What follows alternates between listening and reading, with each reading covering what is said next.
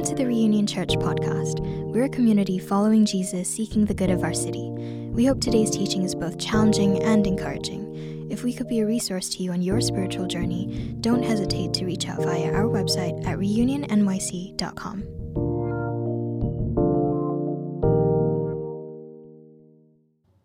And today's teaching text comes from Matthew 5 9, um, and I'll read it. It's Blessed are the peacemakers, for they shall call, for they shall be called sons of God. Also James 3, 4 through 6, and 17 and 18. Look at the ships also. Though they are so large and are driven by strong winds, they are guided by very small rudder wherever the will of the pilot directs. So also the tongue is a small member, yet it boasts of great things. How great a forest is set ablaze by such a small fire. And the tongue is a fire, a world of unrighteousness. The tongue is set among our members, staining the whole body, setting on fire the entire course of life, and set on fire by hell. But the wisdom from above is first pure, then peaceable, gentle, open to reason, full of mercy and good fruits, impartial and sincere. And a harvest of righteousness is sown in peace by those who make peace. This is the word of the Lord. Thanks be to God. Thank you so much, Alejandro. Well, we've been on a journey this fall seeking emotional and spiritual health and maturity. And so, if you're just uh, joining us and you're wondering what we've been teaching here on Sunday mornings, um, you can catch up actually on our uh, YouTube page or our um, podcast. And the main, the main thing that we really wanted to do through this series was we wanted to be helpful. We wanted to um, engage and touch the real parts of our life. And so I hope at the end of this sort of eight, nine, ten weeks, um, you say, I'm a fuller or a, a more well rounded person, and it's actually helping me in my relationship. So that's um, the hope. And it's sort of been interesting. I was reflecting a little bit this week. Um, this is not my preferred way to preach, like looking at you know topical ideas, um, but it's actually been really um, helpful for me in, in saying, um, how does the Bible touch the realities uh, of our world and our life? And I really want to mention this because normally I would prefer to like walk through a book, and we're to um, at the New Year we're to be finishing the book of Mark. Um, but what I want to do um, today is I want to pull out a handful of different passages. And so we're going to be looking at a bunch of different passages. If you have your Bible or you um, want to pull out your phone, um, you can be looking through those. And, and I want to say this too the primary reason I don't want to do that is because um, to skip around all, all the time um, is that the Bible is a story. The Bible is telling a story, it's inviting us into the story, it's captivating us, and then it changes us uh, over time. And so that's kind of the, the way we want to uh, look at the, this um, normally. Today we're going to be looking at a handful of different passages. Let's pray, and then uh, we'll settle into talking about um, becoming peacemakers. Um, and let's do that. Let's pray. And so, Father, um, I believe that you are here in this space by your Spirit. Um, I can sense um, a joyful spirit today as we sing, as we um, come to the reality of who you are, your nature, and your character. I pray that um, we would have a clearer vision today of who you are and that that would really root us, God. And then out of that, I pray that we would be people um, who know um, how to do conflict well, that we would be peacemakers and so, God, be in our midst today as we sit under your word. It's in your name we pray. Amen. And so, here's the premise that we've been working through it is that it is not possible for a Christian to be spiritually mature while remaining emotionally immature. And maybe a picture that you have of this is that maybe you grew up in a household where the negative emotions were not allowed, like anger or sadness or fear. Those things were simply ignored, right? Like we don't do that in our house because we're just happy here, right? We don't we don't do the negative things. What could you possibly complain about? Just be grateful. Or maybe the, over the years, what you've actually learned about yourself is you say, you know what, I actually feel as though God has given me a servant's heart. And so what I do is I give and I give and I give. I'm so good. I just say yes all the time. And I'm such a servant. But maybe slowly but surely you're finding out about yourself that you actually have a desperate need for affirmation and approval from other people. And when you don't get that affirmation, you grow resentful and insecure. That's a picture of emotional immaturity, or maybe the picture of emotional immaturity that actually comes to mind in this sort of 2022 moment is that of, of the church at large, religious leaders that uh, are in the community, and they're supposed to be people of character, modeling goodness and showing forth an example of how to live, and yet it seems like every other week there's some sort of scandal that comes out about a pastor or a leader because, at the very minimum, they're found unteachable, defensive, an unloving spouse, or possibly worse.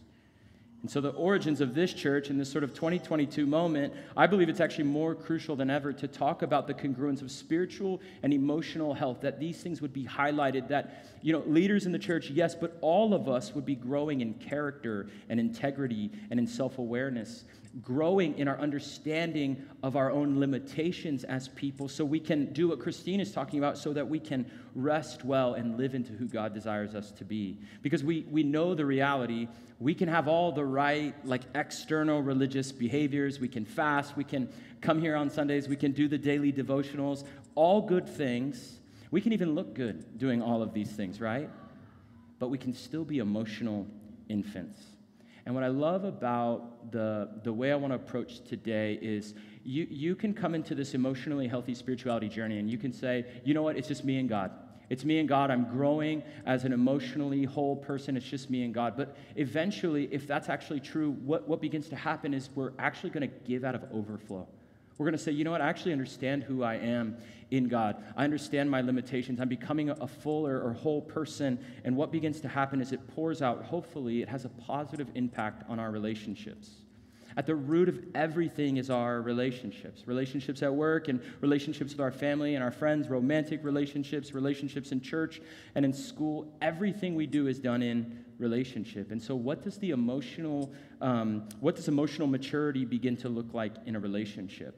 And there's a lot we could really hone in on here, but I want to talk today about what, how we become peacemakers. How do we handle conflict maturity, maturely? And how do we have safe space for conflict. And so this is going to be our pathway forward. I want to look at um, a God who's a peacemaker, like the, the, the nature and the character of God. I want to do this. It feels a little bit hard, but it's good. We're going to look at like pathways of emotional health, like how that looks in our life. And then I really want to end practically today. I want to hand you two tools for your tool belt on how to do conflict. Um, and I think that would ultimately be a gift to you. So, um, Matthew chapter 5, let's begin here. Uh, Matthew 5 9 says this Blessed are the peacemakers, for they shall be called sons of God. Blessed are the peacemakers, so they be called sons of God. Matthew's chapter 5 through 7 is uh, called the Sermon on the Mount, and what Jesus is doing here is he's actually um, holding up an expectation. He's saying, um, when the kingdom of God is in your midst, like that's the thing that, uh, that our hearts deeply long for. When it's in your midst, um, that's where God is. Like God is where the kingdom of God is. And so he's saying, if the kingdom of God is established, then you're going to be seeing these things. Blessed are the who? The peacemakers. And so if you plopped open your Bible to Matthew chapter 5 and uh, you started reading, it would pretty much look like a series of ethical or moral teachings.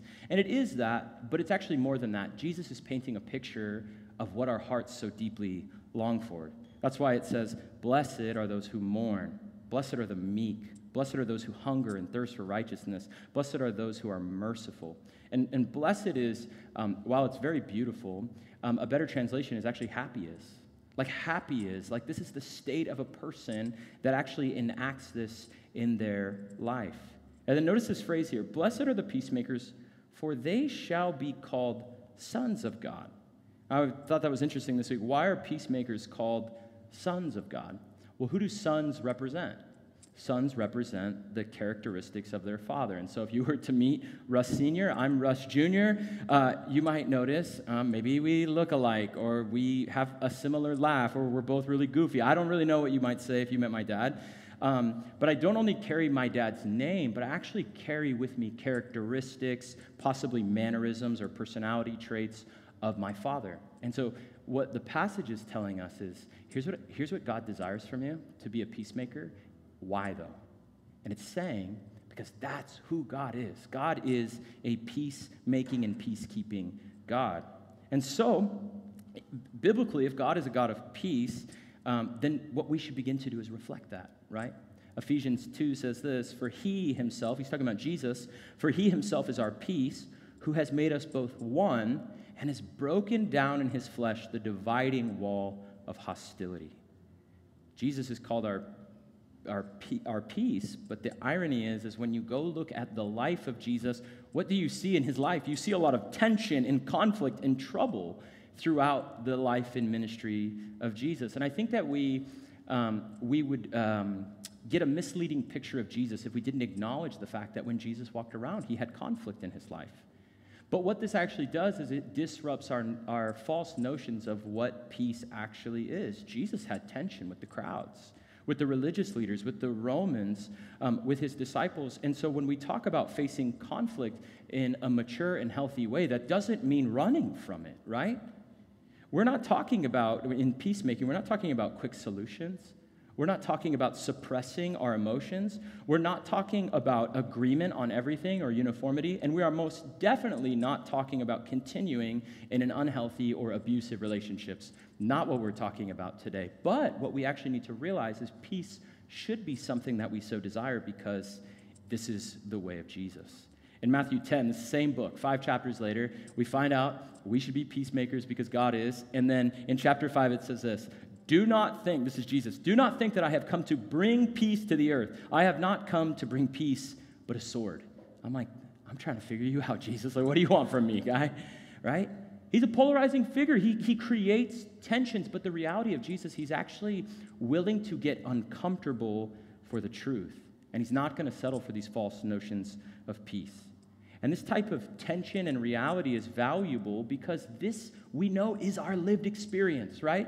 We know that conflict and trouble come our way. Unresolved conflicts are easily one of the greatest tensions of our day, and most of us, if we're honest, we hate them. We don't know what to do with conflict, so instead of uh, risking any more broken relationships, we actually just prefer to ignore um, difficult issues. And what Pete begins to do in emotional healthy spirituality is he begins to actually delineate the emotional life of a person.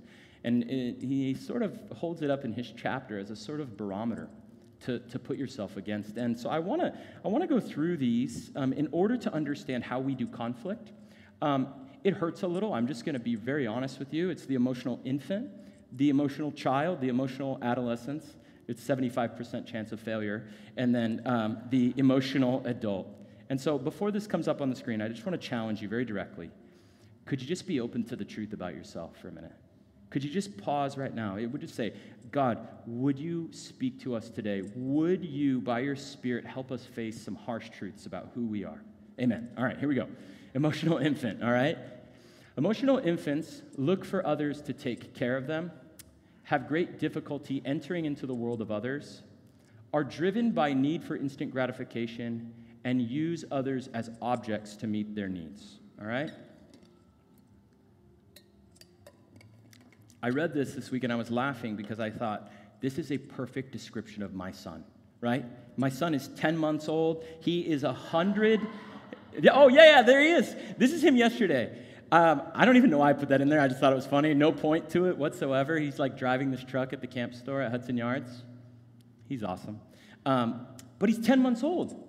And so, right, look, he looks for other people to take care of him he has a great difficulty entering into the world of others. He's driven by a need for instant gratification. He uses others, specifically his mother, as an object to meet his needs, right?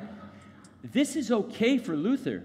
Luther is 10 months old, and guess what he's trying to do? He's trying to learn how to be human for the first time, right? He's wearing the most awesome outfit today. I just remembered this. He's like dressed in all Star Wars. You have to see it. It's amazing. He has like TIE fighters and X Wings all over his body. This is developmentally appropriate for Luther, but it's not okay for a 25 year old man, okay? Like, I, wanna, I wanna push on you here. I, I know it's funny. This is not okay for an adult. And, and, and much of the conflict that we see in relationship, the harm that is actually done in conflict is an inability to grow up and not just take, take, take from people, but to actually begin to reciprocate. And that's a harsh truth to show up and to be mature. All right? None of you are in that space, hopefully, so let's just keep going. Emotional child are content and happy as long as they receive what they want. They unravel quickly from stress, disappointment, and trials. They interpret disagreements as personal offenses, are easily hurt, complain, withdraw, manipulate, take revenge, become sarcastic when they don't get their way. Sarcasm, it's my second language. Um, have great difficulty calmly discussing their needs and wants in a mature and loving way. What do you see? I want to empathize a little bit here. I was reading this this week and I thought there are moments in, or maybe even seasons in my life, where um, I would say, hey, I'm kind of in this third or fourth category, but um, a specific conflict or a specific person can sort of draw me back into an emotional child. Like, I feel very mature around some people, but then all of a sudden, there's like five people on this planet that can trigger the worst in me. I think that um, as we think about this, maybe what's, what's actually wise is not to judge yourself, but to just ask, God, are you, do, do you, do you want to grow something in me? All right? Next is an emotional adolescent. This is, this is in the book. It's um, in, in his book, Emotionally Healthy Spirituality. Um, phenomenal um, uh, if you, if you want to read. And the last one is like goals, all right? So emo- emotional adolescents tend to, uh, tend to often be defensive, are threatened and alarmed by criticism. Notice the wording here, we're getting a bit more mature. Keep score of what they give so they can ask for something later in return.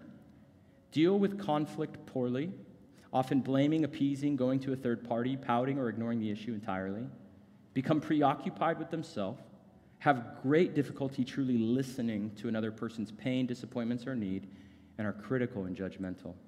And maybe I should have said this, um, I should have shared this before, but it's easier to say, oh, wow, you know what? My mom does that. My mom withdraws from conflict and conversations when things get a little tense. My roommate, my roommate has no idea how to think outside themselves, right? That's possible, that's, that's fine, but let's try and stay with the person. What if we need to humble ourselves and sort of sit with some of that? The passage that comes to mind here is um, from Paul in 1 Corinthians 13. He says, When I was a child, I spoke like a child, I thought like a child, I reasoned like a child. When I became a man, I gave up childish ways. And so we're progressing, we're growing. Um, the biblical word for it is that we're being sanctified, we're becoming more like Jesus. Here's the last one emotional adults. We need to like all have like um, when we get the iPhone, like if you have an iPhone, I don't know why you wouldn't, but um, like this should be the, the first note that we're handed in our iPhone. All right, it's like you just open it up. It's like what does it mean to be an emotional adult? You're able to ask for what you need, want, or prefer clearly, directly, and honestly. Recognize, manage, and take responsibility for their own thoughts and feelings can, when under stress, state their own beliefs and values without becoming adversarial. Respect others without having to change them. Respect others without having to change them. That would have saved me so much money in therapy if I would have, like, if somebody would have said that to me at my wedding. Seven words that could have, if I would internalize, if I could have just soaked this in, I'm like, Ugh. all right, give people room to make mistakes and not be perfect. Shh. Appreciate people for who they are the good, the bad, and the ugly, not for what they give back. And then we got one more page here. Accurately assess their own limits, strengths, and weaknesses, and are able to freely discuss them with others. Are deeply in tune with their own emotional world and able to enter the feelings, needs, and concerns of others without losing themselves, and have the capacity to resolve conflict maturely and negotiate solutions that consider the perspectives of others. I'm telling you, that's a lot of like ideas and, and information. But I do think that if we would be open to going back to some of these things, to taking them in, to doing some evaluation, we would truly grow as people, right? I love that one. Are deeply in tune with their own emotional world and are able to enter into the feelings, needs, and concerns of others without losing themselves, right? I understand who I am and I understand who you are. There's a, there's a mutuality, a respect that we're growing into.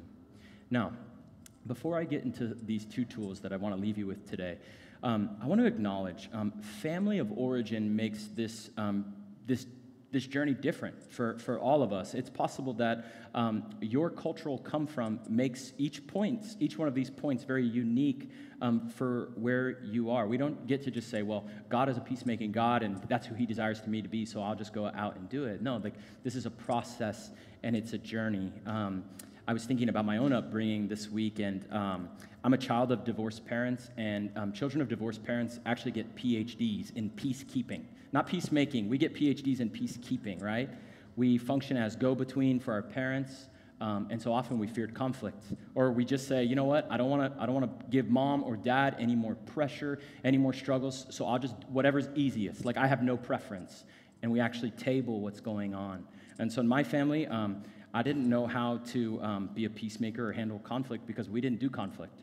We do blow up fights or we sweep it under the rug. That's it. Those are the, those are the two options. And so in my house, those are the options peacekeeping. Or sorry, those are the two options peacekeeping and peacemaking, but we, we only opted for the peacekeeping route. And I want to validate that for us because some of us actually um, don't want to push into conflict, conflict because we actually fear rejection. We're not, we actually don't want to do the conflict because we're afraid of losing the relationship altogether. And that is very, very real. Okay? And so I don't want to I don't want to get into these tools and be like, here's how to fix that, right? Like, I, I don't know how to fix that for you. In fact, the other thing I was thinking about this week is um, back in 2020, um, I was sitting outside in a cafe and I was, I was reading and I started texting my, uh, my best friend. And, you know, how are you? What's new? And I don't know if you guys remember 2020, but there's like a lot going on in our world. Um, COVID, protests after the murder of George Floyd. We start texting about all these things um, fiscal ideologies, politics. It was just like a, it was a doozy of a, of a text feed, right? I should have like screenshot it and saved it. But I grew up with this friend, and I knew, I knew, like, hey, we, we diverge on a lot of, uh, of topics, um, but we just keep texting, and we realize that this um, gap is widening. And here I am on a, in a text format. I don't think it's so, sort of funny to me now because like text is probably the worst format for something like this. An email would have been better, you know. Um, but we started um, we started having this, this conflict in, in this conversation, and um, I knew it mattered a lot to me because I was actually reacting bodily. Like I started sweating and I'm getting frustrated, body temperature's rising. I'm like taking my jacket off. And instead of acting like a mature adult, like here I am a child, right? Interpreting disagreements as personal offenses. And I'm threatened and alarmed by criticism. And so here I am, like, oh, we're, we're going for this. So I'm sitting outside of this cafe, and like, I put my book down, I take out my computer, and I'm just like, I start sending him articles and charts and graphs and peer reviewed studies, and like all kinds of information that prove my point. And then we knew it got really bad because we started like screenshotting our conversation, sending it to other friends to be like, look, I'm right, you know, like affirm me. And then it spiraled into some like name calling, and like, it's fine, we're best friends still, don't worry about it. But um, I'm embarrassed because we lost sight of our friendship. We lost sight of our relationship. We actually lost sight of who we were. And this is the thing that James is describing. Look at the ships also, though they are so large, are driven by strong winds. They are guided by a very small rudder, wherever the will of the pilot directs. So also the tongue is a small member, or a text, yet it boasts of great things. How great a forest is set ablaze by such a small fire, and the tongue is a fire, a world of unrighteousness. The tongue is set among our members, staining the whole body, setting on fire the entire course of life, and set on fire by hell. Okay, James, it's a lot, you know. But wow, tongue is a small member, yet it boasts great things. In that one hour with my friend, I would have rather been right than be his friend. And did I make some valid points? Yeah. Did he make a couple? Yeah, he did, all right? But, and, and, and, and quite frankly, does the truth matter? Like, right, is there, is there matters of right and wrong truth in there? There is. That matters. But it wasn't the setting for a conversation like this. And we know those moments where it's just inside of us, it's boiling up, and it's going to come out in the wrong way. It wasn't the right setting. So, let me give you two, two tools that I wish I would have had in this moment, in this time, that maybe I would have done the conversation a little bit differently. And um, these two tools are really rooted in this passage in James chapter 3, verse 17. I want to read this. I want this to root us. But the wisdom from above, right? We're taking in from God and we're, we're overflowing, right? It's, it's pure, then peaceable, gentle, open to reason, full of mercy and good fruits impartial and sincere, and a harvest of righteousness is sown in peace by those who make peace. I love that. Open to reason, too. All right, so here's the first tool clarify your expectations. Clarify your expectations. Unmet and unclear expectations are one of the biggest causes of frustration, sadness, and almost every negative emotion you can think of. Couples split over unmet expectations. Churches split over unmet expectations. Families stop talking to each other. People quit jobs. Holidays are ruined, all because of unclear and unmet expectations. And I think the biggest killer for, in, specifically in romantic relationships, is two parties operating on a different set of uncommunicated expectations. And what do we end up doing?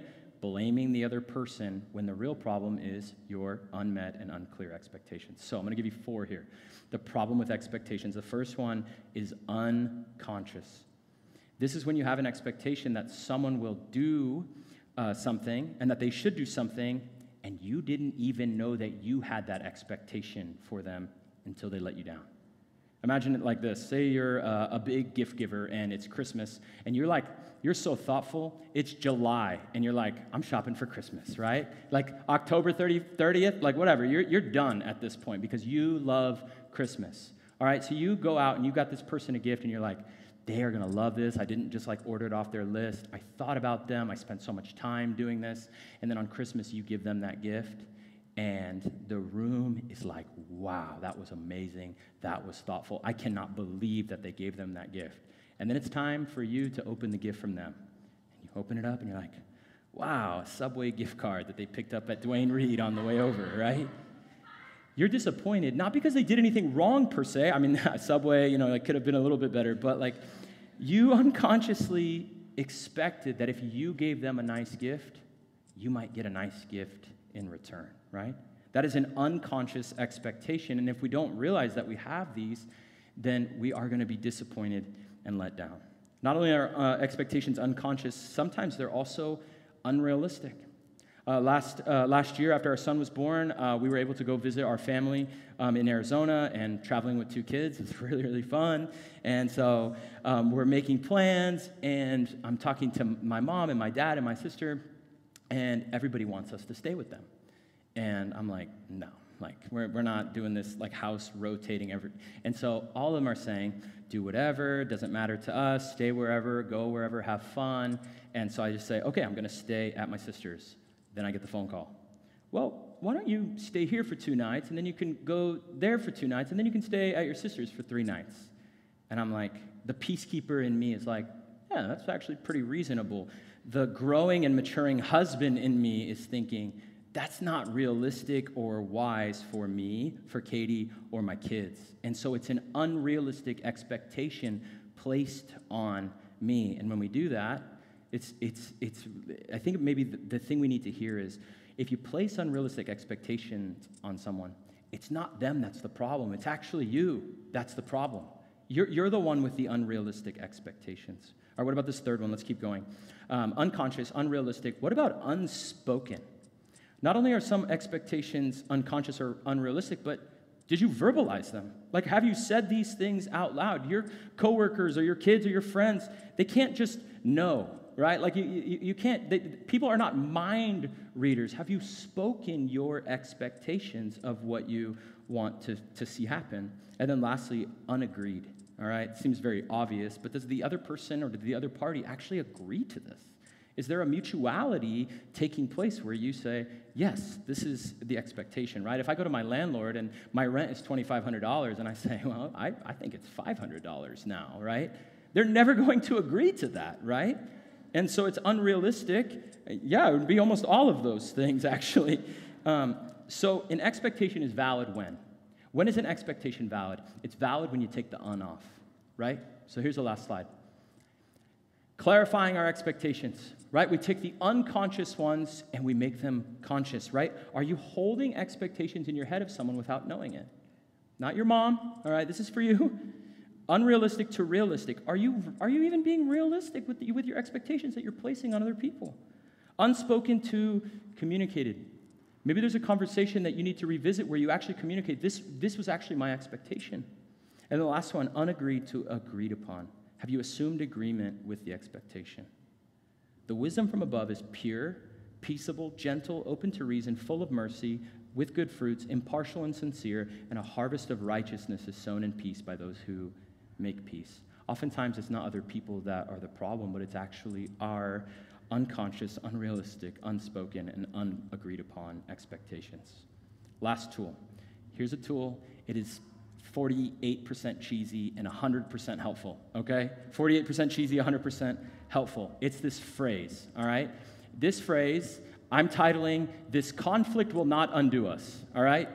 But save this, take a picture of it. It sounds so cheesy. I don't even care because I've done it, it's tested. And what this tool does is it prioritizes relationship. It says, I respect you, and our relationship is more important than the conflict at hand, and it gives a common language. So, let me read this.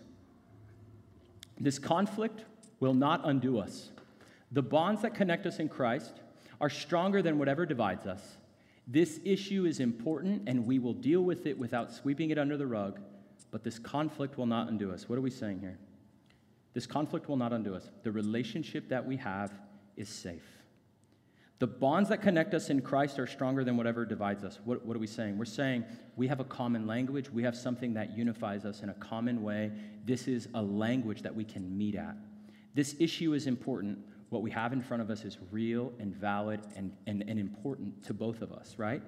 We will deal with it without sweeping it under the rug. We're not doing peacekeeping. We're going to actually speak our truths, and then we end with this. But this conflict will not undo us.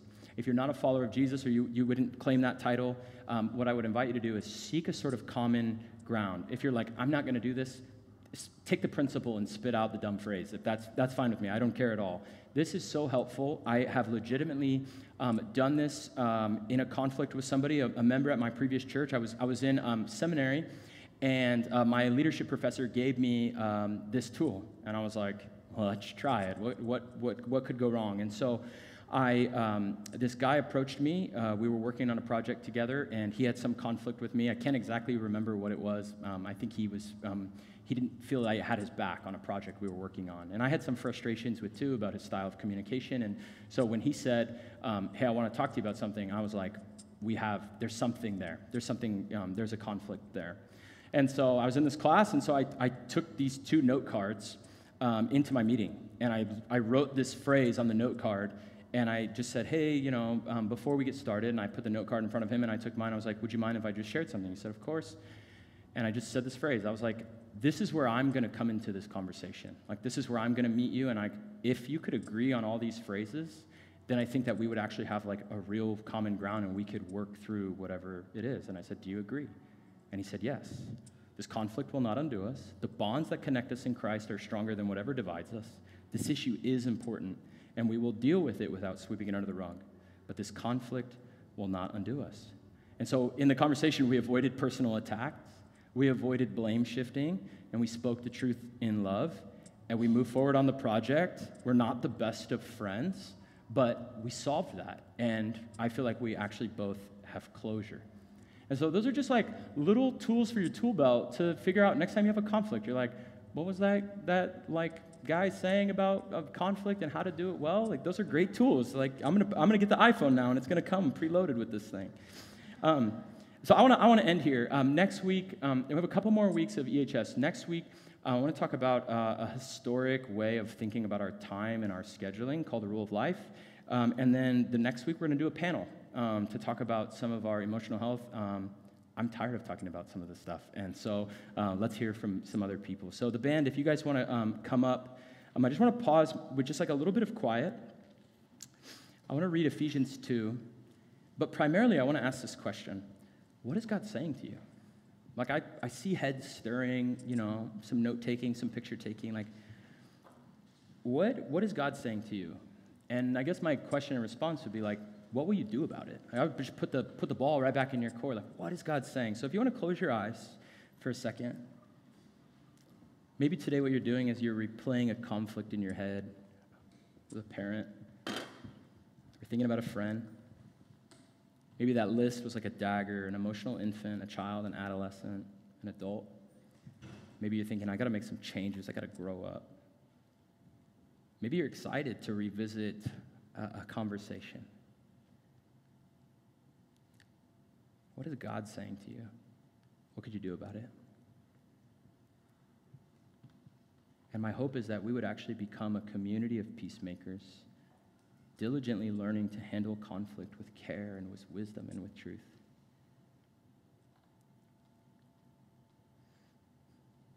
But now in Christ Jesus, You who were once far off have been brought near by the blood of Christ, for he himself is our peace.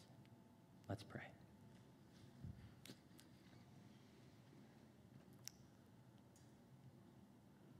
And so, Father, I'm mindful that you face so much hostility, you face conflict, you face tension. You've faced the things that we know that are so tough for us, where the negative emotions rise up. You felt all those things, and yet we can look at you and say, You are our peace. And so, God, make us a church of peacemakers.